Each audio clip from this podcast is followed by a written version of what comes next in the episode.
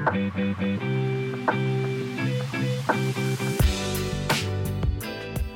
to the Heart Led Brand podcast. I'm your host, Abbey McGrew, and today I am so thrilled to be chatting with Mackenzie Jorns. She's the founder of Protea, which is a female founded skincare movement on a mission to propel skincare confidence through holistic products and a revolutionary esthetician match service, which connects you with skincare professionals based on your unique skin's needs and their specialties. As a biracial woman, her skin has a unique composition that was often overlooked, as were all of her siblings. Her family's unique experience was her inspiration to start Protea's skin support consultation platform. Mackenzie is just such a pleasure and joy to chat with. I'm so excited for you to learn and be inspired by her story. So let's jump straight to the episode.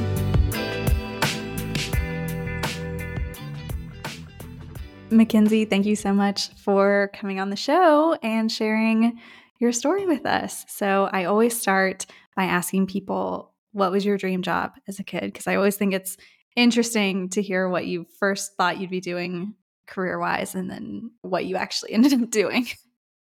So, okay, this is interesting. I have I have a lovely mom who keeps all of she kept all of my like kiddo drawings and stuff like that. And mm-hmm. there is a page that has my list of what I want to be when I grow up.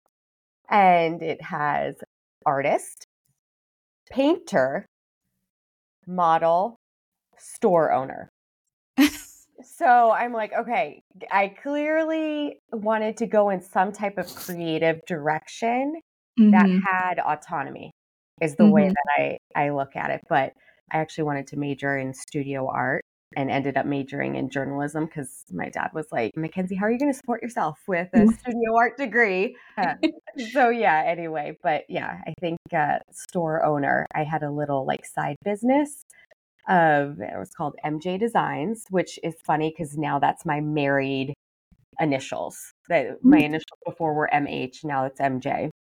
So MJ Designs, and I used to like try and sew like clothes and like sell them, and yeah, it was a whole thing. But yeah, but yeah, but I love that because I mean, I believe to be any kind of entrepreneur, you have to be a bit creative. Maybe not in like the artsy sense, but you've got to be a creative problem solver and it sounds like that was already stuff that you were kind of thinking about even as a kid so that's really yeah. cool. But yeah i would love to dive into your story of how you started protea and how did you decide that you wanted to build a skincare business? Like what were you doing before? And yeah. then how did you come across the idea to start the business? So everything that i was doing before adds up so, you know, hindsight looking back, I'm like, wow, every job that I had before was really leading me to what I'm doing now. Mm-hmm. Managing a team, managing deadlines, high stress, continuous high stress because entrepreneurship is it's a marathon not a sprint and so you're having to still think creatively but you have a ton of pressure. And so my previous jobs in government contracting technology for the Department of Defense specifically was high stress, high quick turnaround times. That really helped, as well as learning how to copyright and write compelling and comprehensive kind of thoughts and breaking down technical aspects into ways that regular, you know, me and you can understand and so that whole career with government contracting and technology and working with actually a government contracting startup really led me to this as far as career wise. And then knowing that I wanted to do this really came from my journey with Lyme disease. So I had mm-hmm. Lyme disease. I was diagnosed as a freshman, second semester freshman in college and I was just like losing a ton of weight. My I came home, my parents were like, wait, where's the freshman 15? Like, you've lost the freshman 15. What's going on? And I remember one night I woke up and I had been getting night sweats and I had been saying, hey, like, mom and dad, something's not right. I'm getting these like night sweats, fevers, tons of fevers, the flu like symptoms that they tell you with Lyme disease. And I went into my parents' room and I woke up my mom and I'm like, come feel my bed. Like, this is not normal. And so then went and got tested and all of that jazz after many uh, misdiagnoses. Finally got the diagnosis of Lyme disease. And with that came, okay, you need a whole lifestyle change. We're going to marry Western and Eastern medicine together, meaning you got to get rid of all your skincare products and you have to start mm-hmm. with a more holistic, more natural, organic approach to what you're putting on your body since your skin's your largest organ. And so I did a deep dive into skincare because I could not find somebody to help me. Like all I wanted to do was to be able to go to somebody and say, Hey, this is the problem I'm having. What are the correct skincare products for me? and I could not find anybody online. And this was back in 2014, 2015. Couldn't find anybody. And so then I started doing a ton of research, became the kind of go to gal in my friend circle. Actually started also making coconut oil before coconut oil really became like a thing in skincare products, making mm. like little jars of body butter and selling it in college. And so that just goes on with like the you know entrepreneurial journey. But mm-hmm. so i started making those because that's what i needed. And yeah fighting the lyme disease journey and couldn't find anybody to help. So i learned a ton and i started helping my friends with their skincare issues and really trying to educate them and then fast forward to covid everybody's getting into skincare everybody's asking me for advice and like hey, I'm helping friends of friends. They should really be like, I should monetize this. And mm-hmm. so with my tech background, I built a just a simple booking website, just a one-to-one situation and people would book and by the time I went back to work, I had just left on maternity leave when COVID started. So by the time I went back, I had a 3-month-old and 40 clients. It's like, okay, wow. I can't continue to keep this up with my newborn. And I was at an executive level at another startup and too much. So I tried to find something where I could send my clients to virtually and nothing existed. And so two years later, I'm like, all right, nothing still exists that's totally product agnostic.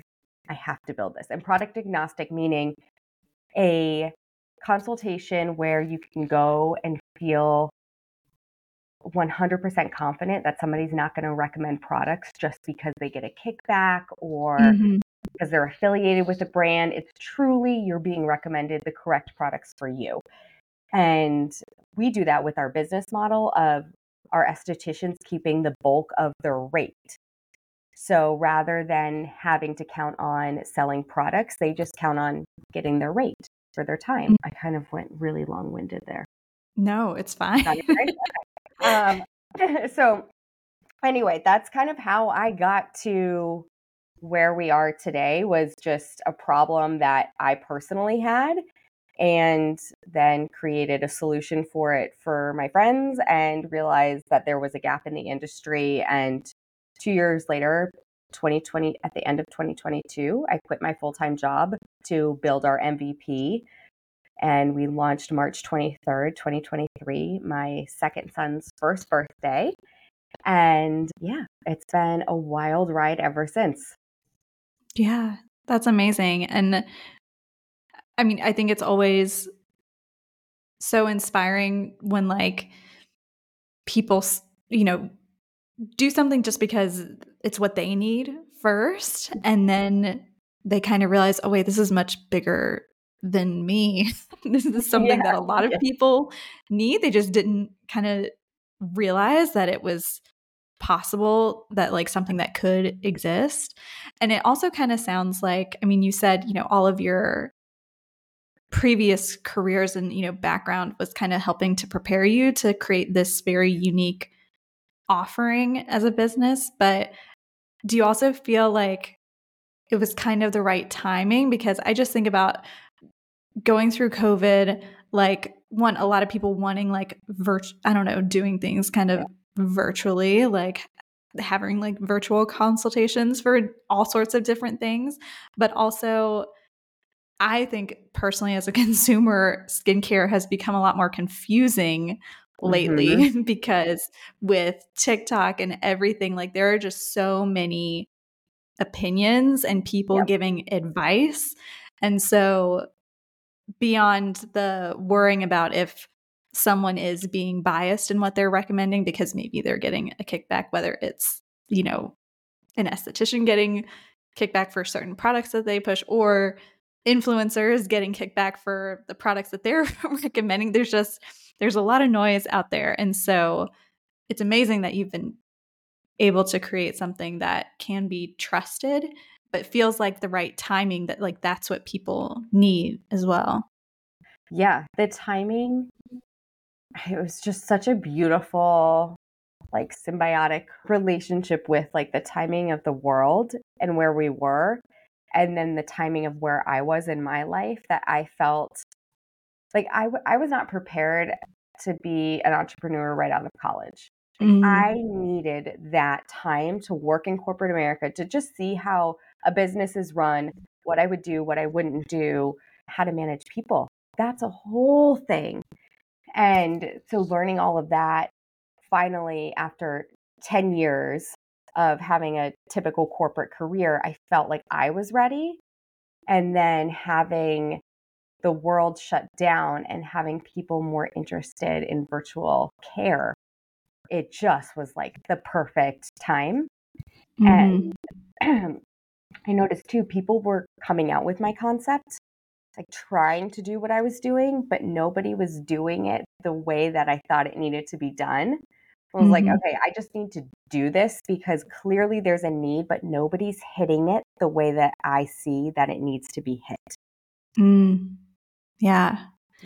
So I'm curious because, like you said, you you started as a new mom and everything like what did those first few months look like and it sounds like quickly you were getting a lot of traction with the business too like what yeah what what did you do in those first few months and like what are the first steps that you took to get the business off the ground and kind of manage the fast growth that you were seeing yeah so the first thing I did was I knew after listening to hundreds of hours of master classes and how I built this, the podcast, mm-hmm. Mm-hmm. I just learned and learned and learned for the previous two years of launching, like tried and true methods of what works and what doesn't work. And what I noticed was tech startups putting a ton of money into the technology, but needing to then change the technology fast. So mm-hmm. I wanted to take a different approach because I don't have a wide, I'm not an influencer. I don't have a ton of followers off the bat or anything like that. I said, okay, how can I increase brand awareness, but then save money on the technical side? So that's what I did. Saved money on the technical side, hired a PR team who, oh my gosh, Allie and Sarah are absolutely amazing. And so they worked with us until the summer to kind of get the word out and spread the mm-hmm. word. Not enough people, in my opinion, talk about where they actually put their startup funds. Mm-hmm. And a lot of people, for some reason, they want to make it seem like it's all organic, but a lot of companies use PR and that's okay. And so that's what we did was we used PR because I didn't have those natural contacts myself. Mm-hmm. So they helped get our foot in the door and get the word out there more that we were a solution because right now we really do have like a two pronged business case where we need to educate people that we even exist and then educate people on what is an esthetician because people a lot of people don't even know what an esthetician is so a licensed skincare professional and each mm-hmm. state has their own licensing board and so it really, the way that we do it is we vet each esthetician. And so that takes a lot of time. And as you can probably tell, I'm very wordy. And with having a lovely PR team who is straight to the point and hits all of those spots that I'm maybe not the greatest at, you know, helped really grow and get traction for our brand. And I'm really grateful for them. I took the approach of hiring and finding and building a team where I lack. So mm-hmm. I love business development. I love networking. Not so great at, you know, maybe the finances or anything like super analytical. And we have an amazing head of product who is, she has a psychology background, user experience background. So she really gets like our customers and what they want and just how to welcome them into an experience that's online, but we want to make it feel like we're like giving you this hug through the internet. Like, hey, it's going to be okay. We are here for you and we'll be here for you throughout your journey. So, yeah, that's that's kind of that as far as traction, still working towards getting the word out there. And I think that will always be a something that we're working towards of just getting the word out. My goal is to be a household name so that when people have a skincare question, they know, oh my gosh, I can just go ask an esthetician on Protea. Mm-hmm. Yeah. Yeah. And I I love that you mentioned, you know, talking about those things that you did put money towards in the beginning. And I feel like a lot of the people that we've had on this podcast invested in PR because they did just kind of see it, especially now growing organically on social mm-hmm. media is harder than it was before. And so finding a way to more quickly get your product and your business in the right circles and you know getting the right the features in the right places can be really powerful. And especially for kind of like you said a business like yours where you you are introducing something new. So making sure that the way that you are explaining it like the pitch i guess mm-hmm. is like yeah. very quick and very clear so it makes sense that yeah like a pr firm would be able to help with that yeah. challenge specifically yeah so something that i really love about your business is that it's multifaceted. You you do have, you know, these different parts to it where you do sell your own skincare products, but you then you also have the esthetician consultation service. Tell me more about the the consultation service part because, you know, a lot of the people we have on this podcast are just strictly they're selling a product, they're e-commerce, but having this kind of service side obviously for you it, it makes perfect sense and i think it, it's really you've done it very cleverly to like have both included and both Thank be like you. meeting the needs of your customer. So yeah how has like setting up this consultation service been different than just selling a product online? You know are there any unique challenges maybe that that there have been with like setting up that side? So with the consultation side i kind of love it because with our products our donations and our consultations it's kind of this lovely i think of it as a circle we're helping one person you know one time and then they can use that product right and then for the product we're getting to then donate to an unhoused woman we're donating the skin confidence kits so we're mm-hmm. hitting those two types of women where they are in their life. And then we're hitting the women who are looking for more of a long term solution and might have a very specific problem that they want help with on the consultation side. So my goal and my like personal motto is I want women to feel more confident because I was here. And so I want to be able to help all women feel more confident no matter their socioeconomic situation.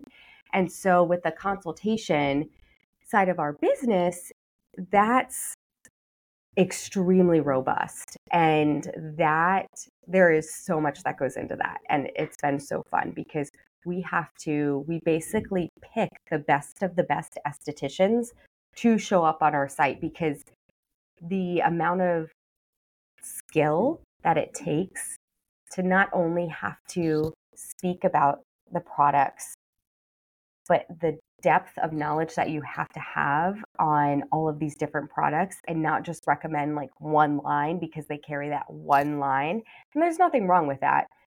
But the way that we do it is it's more educational. So somebody might even come to the platform and say, Hey, I'm using all of these products and I'm still getting breakouts. And our esthetician might say, Okay, cool. Keep all of your products, remove two of them, and let's try that.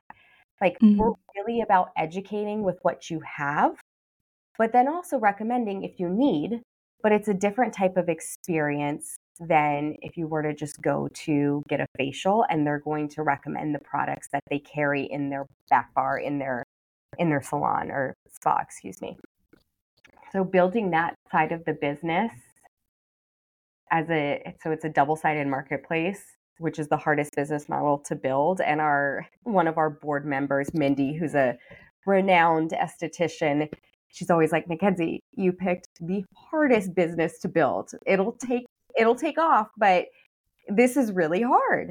And and she's right. Like it has been it's it's really hard, but because I truly believe that it's such a need and we see it with the feedback that we get from people. Like one in four Protea clients are men. Like we are hitting a very interesting pain point for the male population of hey, I have these skincare questions. I don't have the time to go to the dermatologist. I don't want what the dermatologist is offering me, and I have nowhere else to go, but I want privacy. So it's like we're hitting all of these pain points that we wouldn't have even known, you know, back in March when I launched. If you had told me that that was going to be a statistic for our business, I would have said, mm, "Nah, I'm not sure about that." and we even had we had an NFL player book with us actually and he like it just i i literally teared up because he got what we were doing he was like i mm-hmm. see myself in this esthetician and i feel comfortable to ask her my questions and that wow. just like that's why we're here like that's why we're doing what we're doing mm-hmm. yeah amazing so you also you mentioned your give back side of the business with your skin confidence kits, which is amazing. And I would love to hear because I, I feel like a lot of founders they want to do good through their business. They want to have some kind of give back initiative, but maybe they don't know like what's the best approach or, you know, just kind of how to go about it. Do you have any advice? And I'll explain if people didn't understand like with your when people buy your skincare products, it's like a one for one. You donate a skin confidence kit for each of your mm-hmm. products that people buy. So yeah, do you have any advice on yeah. how to integrate something like that into a business? Yeah, so if you're starting off, I started off knowing that I was going to do that. So mm I used to volunteer at a low barrier women's shelter and I would get donated skincare products and bring them to this shelter. And so seeing the women use the products and seeing their just demeanors completely changed when they could go through the self care ritual of getting ready for bed at night when we would have bathroom time and just everybody would be chatting and it just opened everybody up. It was absolutely fascinating. And so I knew in the back of my head, I always wanted to do something that gave back that way. Mm-hmm. So to me, it was a non negotiable. We were going to do the buy one, donate one model always. And so if you don't go into the business knowing that, I would just think long and hard about why you're in business. So what can you do to facilitate some helping somebody else? Right? So if you're an e-commerce business, maybe you don't have the margins to do a buy one donate one. Mm, that's totally fine. But maybe you're really really, I was talking actually to another founder of a boutique yesterday. She's very environmentally savvy, loves giving back. And so for every 10 items that are bought, they plant a tree. And so mm-hmm. just kind of thinking creatively, and it doesn't have to be a one to one, it can be whatever your business is comfortable doing, but just making it a priority and and sticking with it is really you know, I, I say to our team a lot of the time, it's not hard to be a good business. Like it's really mm-hmm. not hard to be a good business. And that's why I'm in business to be a good business because we need more good businesses, good to the core businesses out there. And I'm really hoping that by what we're doing, other people say, hey, must not be that hard. Like, I'm going to try that. And also, you can try a giving back campaign and like maybe it doesn't work. That's okay. Just keep trying until you hit the right thing. It's totally cool. That's the best part about business is iterate, iterate, iterate. Mm-hmm. Yeah, I love that advice. And one thing that I feel like some of the other guests that I've had on this podcast we haven't talked about a ton is balancing entrepreneurship and being a parent. So I know you have kids.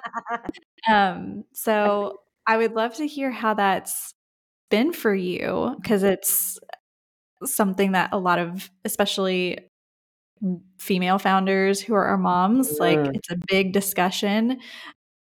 One, I'm curious, what does your like typical day look like managing both family and running the business? And then are there any tips or tools that have helped you? I feel like I hate using the word like balancing because there's no such thing as balance, I don't think in this case, but trying to achieve it. yeah. Okay. So balance. I use the word prioritize. And mm, that's a better word, I think. I, I just try and prioritize. I'm not the greatest with like prioritizing my relationship with my husband. We were high school sweethearts, so luckily he just kind of gets me without having to to really put in like that much effort, which sounds so crazy, but this phase in our life, like we are just like heads down, like we're raising kids, we both have our careers. And so with him, I try my very best to prioritize quality time and the things that I know he appreciates. So, like, if it's just, you know, like preparing a snack for him, like he loves acts of giving or whatever. And mm-hmm. so we'll do that. With the kids, it's quality time. So I prioritize that. So taking them to school, my husband and I always switch off. Like I truly have like a 50-50 parenting with my husband. I am so daggone lucky, um, which allows me to do this because I do have mm-hmm. to travel for work a lot. So he really holds down the fort. But so I just prioritize what means the most to the people in my family. And then as far as a typical day goes, oh my gosh, okay, everybody's gonna think I'm insane. But I'm an early morning person just it is what it is. My kids turn to me into that. And so I, I typically, unless I, and I try and give myself grace. So my one year old and three year old will still sometimes wake up at night. And so if that's the case, then I sleep till seven. Like it is what it is. You need mm-hmm. your brain to be top notch to be doing this. So mm-hmm. sleep is ideal. But I wake up at five. I drink my coffee. I kind of I don't formally meditate, but I really just like take deep breaths and just like sit and take in my environment, think about what I'm grateful for. I love practicing gratitude. It really has rewired my brain because now when I'm stressed out or I have negative thoughts, they change much more quickly into, well, I'm really grateful that my kids are healthy you know if they're mm-hmm. having a temper tantrum or something like that like i really have changed the way that i think and so it makes it a lot easier to prioritize and balance stuff mm-hmm. um, so get up at five and then from about five to seven meditate and work so i'll do the big brain tasks because i'm a morning person so those big strategic critical thinking type things i do in the morning before my kids get up and then by the time my kids get up, it's seven to eight, get them ready, get them out the door, fed, blah, blah, blah. And then I will get ready for the day. I typically like to do that before, but you know, things happen.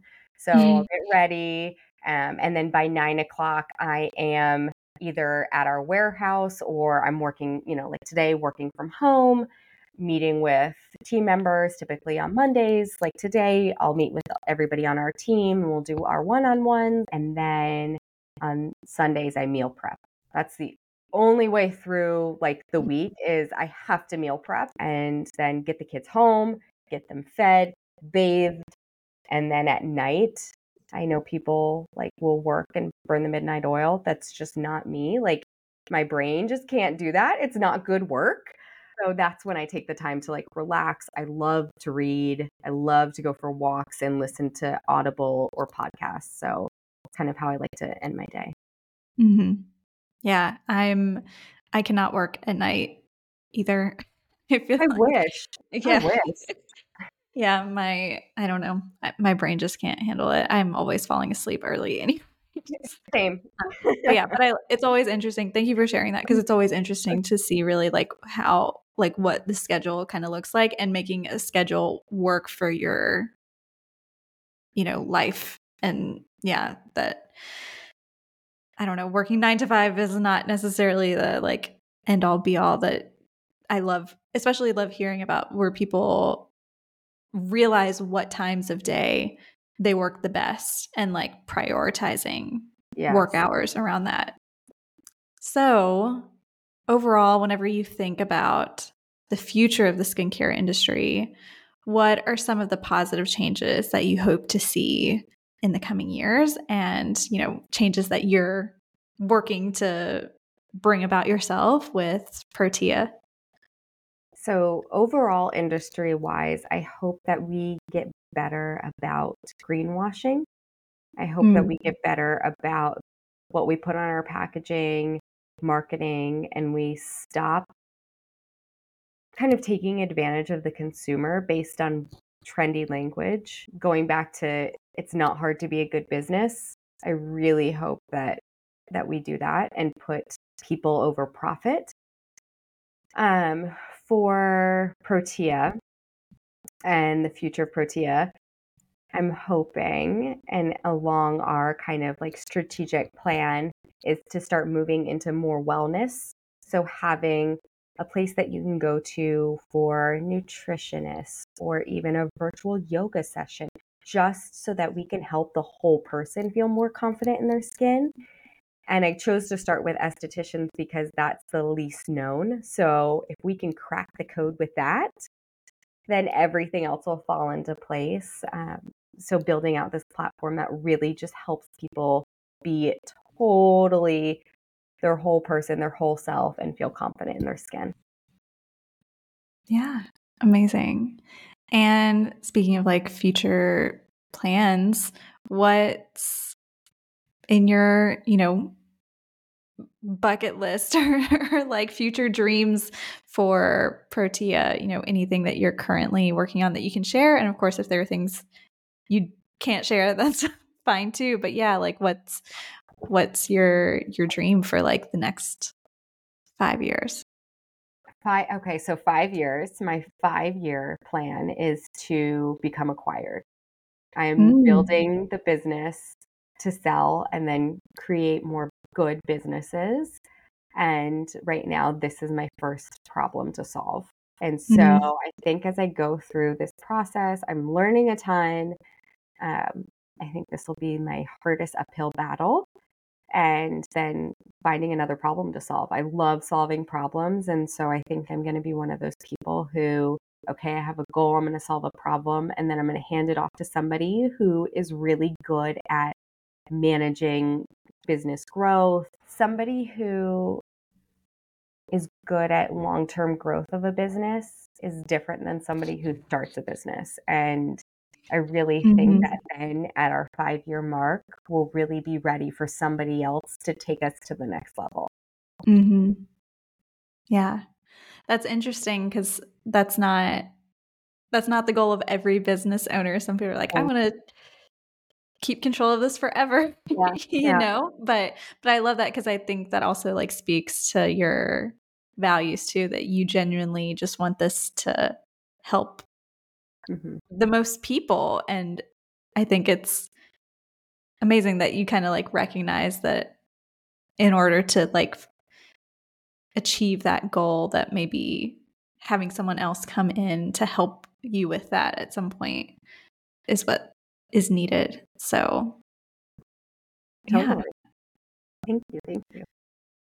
So, from everything that you've accomplished so far as a founder, what would you say you're the most proud of? That's a big question. so, if you ah. need some time to hmm. Um, answer, that's okay. Hmm. I'm most proud of the team that I've built and the fact that like a lot of them are working without salaries. Like we're still a Mhm. startup and they believe in the mission enough to put in time that is unpaid. And I think that says a F ton about the people that we have working with us. I Mhm. really like I I love love love love the people and that's what that's how we've gotten this far is is our people. Mhm. Yeah. Well, Mackenzie, thank you so much. This was such a great conversation. And yeah, just thank you for being so generous with your time and sharing all the things that you've learned and everything. Final thing where can people find you and follow Protea? Check out your consultation service, check out your products, check out everything. Yeah, where can people find you? Yeah, so www.book b o o k protea p r o t e a dot com or on Instagram book.protea and then on TikTok book.protea. I would love some more TikTok followers. We're working our booties off to get the TikTok up and going. It's so much more fun. Kind of loving TikTok at the moment. So yeah, Mhm. Awesome. Well, yeah, I will share links to all of that um, in the show notes. And just thank you so much again. of course. Thanks so much for having me. This was such a pleasure. Thanks so much for tuning in to another episode of the Heartled brand. If you want to follow along on our guest journey, support them, check out everything that they are doing, all of the links will be in our show notes. And we will see you again next week for another interview with an amazing, thoughtful founder.